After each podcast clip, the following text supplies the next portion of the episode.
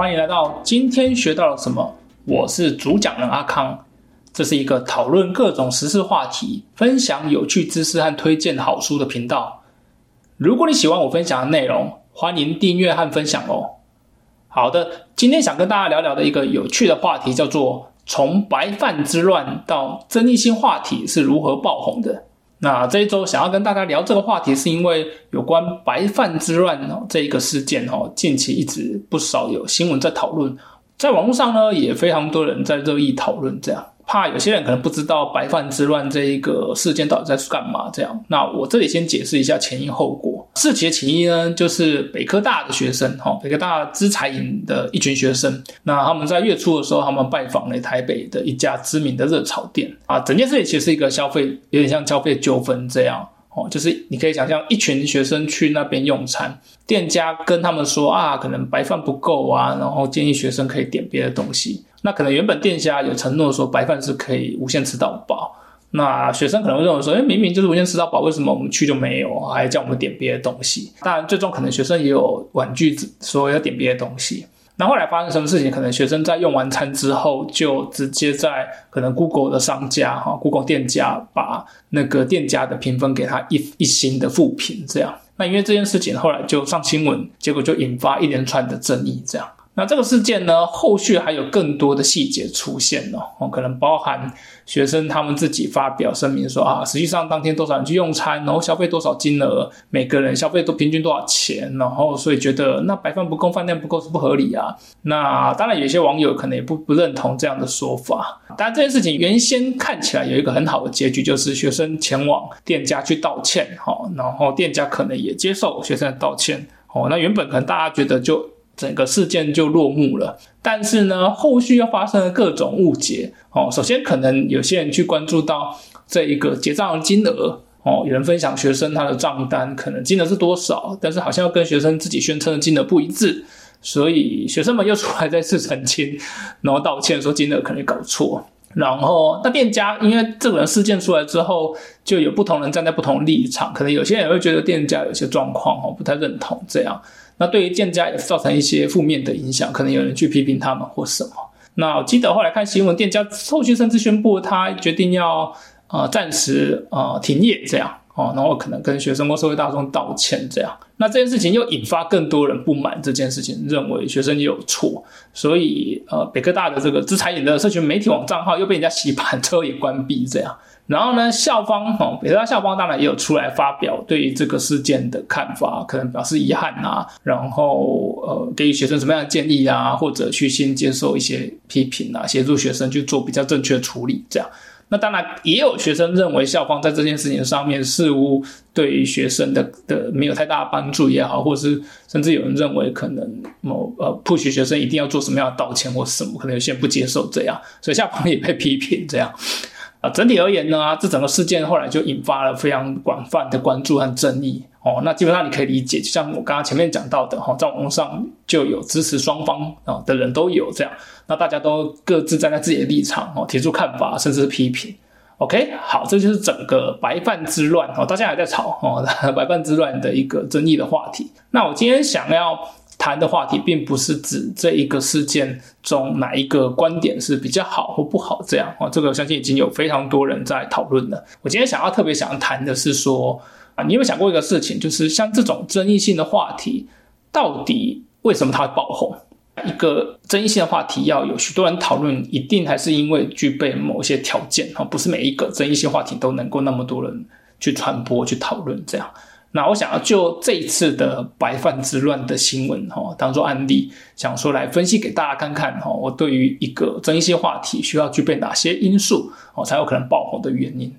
那首先呢，一般这种餐饮纠纷的新闻啊，要爆红其实并不容易。那我先讲一下所谓的爆红指的是什么，可能是上了新闻的事件哦，新闻报道，然后又要好几天持续性的，至少可能一周左右。一直有人在讨论同一个主题的话题，一直延续下去、延烧下去哦，不然那种新闻，哎，讲了一下新闻，然后当天过去就隔天没人讨论哦，这种就不算爆红。这样，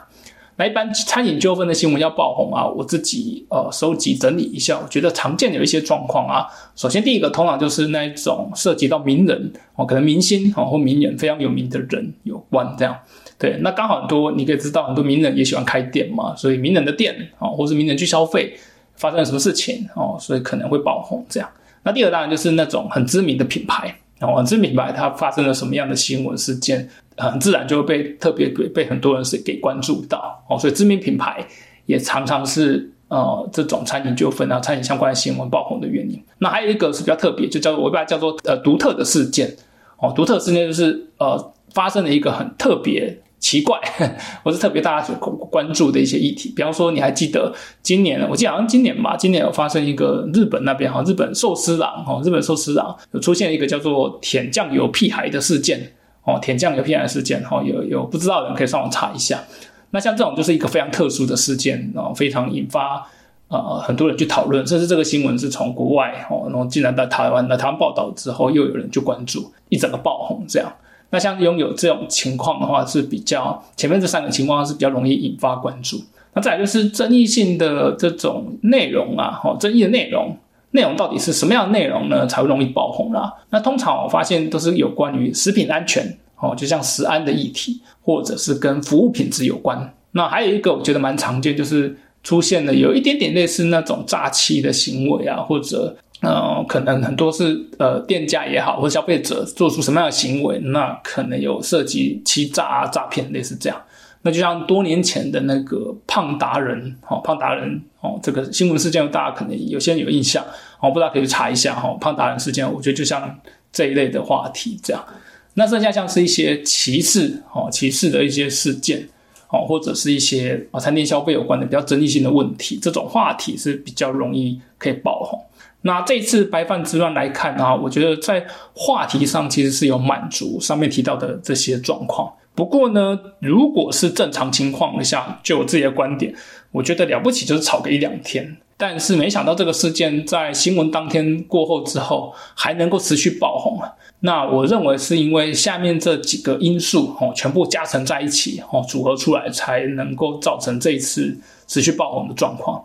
那首先第一个就是社交媒体的扩散。一般来说，像这种消费纠纷的新闻啊，一出来之后，那如果开始被人转发到社交媒体，甚至被人大量的转发，好，跟引发起更多的讨论的时候，就有可能会爆红。这样，那什么样的新闻？大家特别容易去讨论或分享，我觉得那一种我自己把它称为选边站的新闻，选边哈，选择一边哈，站是战斗的战哦，选边站的这种新闻，所谓选边站就是说一定会有对立的双方，或者啊大家可能会自动站队哦，你支持这一边，我支持那一边哦，大家会有不同立场和观点的情况哦，像这样的新闻。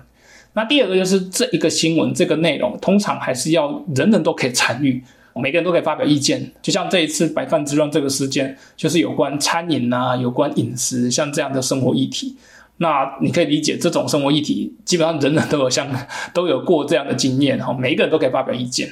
所以当每一个人都可以分享意见的时候，就会有大量的用户可以生成的内容一直不断出现，然后直接替这个事件的爆红灌满了助力，这样。那一般来说，消费纠纷引发了广泛的用户的参与啊，或是生成更多的内容啊，比方说用户会在啊，民众会在社交媒体上面发布各种评论啊，甚至照片啊、影片啊，甚至投诉。那这些内容往往可以吸引更多人来关注和参与，然后又进一步的推动新闻的传播跟爆红。就以我个人为例，我的脸书涂鸦墙上，在这一个白饭之乱事件爆发之后，就有陆陆续续都有好多朋友去针对这个新闻去分析，去发表自己的意见。这样，那老实说，我觉得啊，我猜原来报道这一个主题的媒体，一开始啊，可能就只是把它视为一般的新闻，哦，然后就去报道了，可能也没想说后续会有那么多人去讨论。但是因为后来网络上非常多人讨论嘛，哦，看起来这个话题还没有要结束，哦，还可以再烧下去，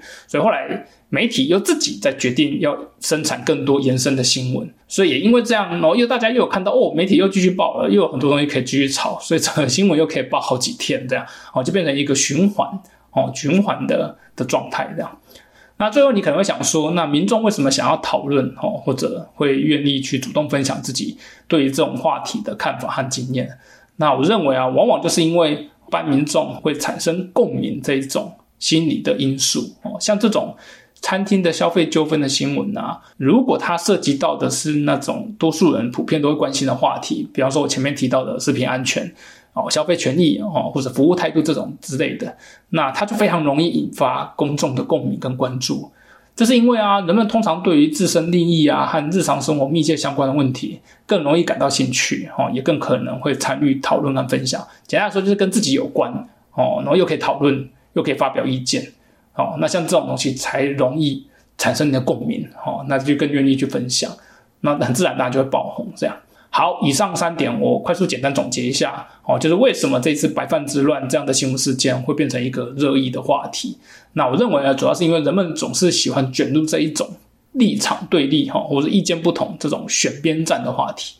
那这个话题又特别要跟我们日常生活密切相关的事情，比方说这一次的，其实就是跟餐饮啊、食物有关哦，这是一个很好的绝佳的讨论的话题。那因此每一个人都可以跳上这一个讨论的列车一样，然后纷纷可以发表意见，然后分享照片啊、影片，然后后来又燃烧起来哈，吸引更多人的关注和参与。那当然啊，这个事件也让我们看到这种社群媒体的一个力量，它可以是好的一面哦，那当然也有可能变成一个糟糕的情况。所以不管是参与的人，或是看待这个事件的话，我们可能要更谨慎的去思考类似这样的问题发生。好的，如果你对今天的主题有兴趣的话，下面我推荐两本好书给你。首先呢，第一本叫做《流言效应》，哦，副标题叫做“没有谣言、八卦、小道消息，我们不会有朋友、人脉，甚至活不下去”。那作者是一个日本人，叫做松田美佐。那《流言效应》这本书呢，是探讨流言现象的一本书。从古至今呢，流言从未就消失。现代的社交媒体啊，让它更加迅速扩散。那这本书呢，揭示了留言在人际关系、资讯传递和公众舆论中哦的重要作用，并且它提供了留言社会中辨识真相的方法哦。那留言不仅是话题，也是一个可以影响个人行为和社会氛围的一个重要的现象。那通过阅读这本书呢，你可以了解留言的本质，培养自己独立思考的能力，并且在这个资讯爆炸时代生存下去。好的，接下来要介绍第二本书，叫做《阴谋论》哦，它的副标题叫做“谣言、八卦带风向，转移焦点，我们的恐惧、焦虑如何成为是影响社会的武器”。那这本书，有两个作者，分别叫做汤姆·菲利普斯哦，那另外作者叫做强恩·艾利奇。好，那这是一本非常引人入胜的作品，主要探讨阴谋论在当代社会的角色。然后这本书它深入剖析了阴谋论对于政治文化、个人信念的影响。那它揭示了幕后力量的运作以及对于现实世界的冲击。那作者呢，他透过非常详细的研究和深入的分析，带领读者深入了解阴谋论现象的起源、流行和影响，以及社会动态之间的关联。那我想，你无论是对于阴谋论这样的主题感兴趣，或者你只是希望了解它背后的真相，那像这样的书都可以提供你宝贵的见解和视角。最后，今天介绍到书籍和相关资料，我都会把链接附上给大家。哦，那再次感谢大家收听，今天学到了什么？我们下一集再见。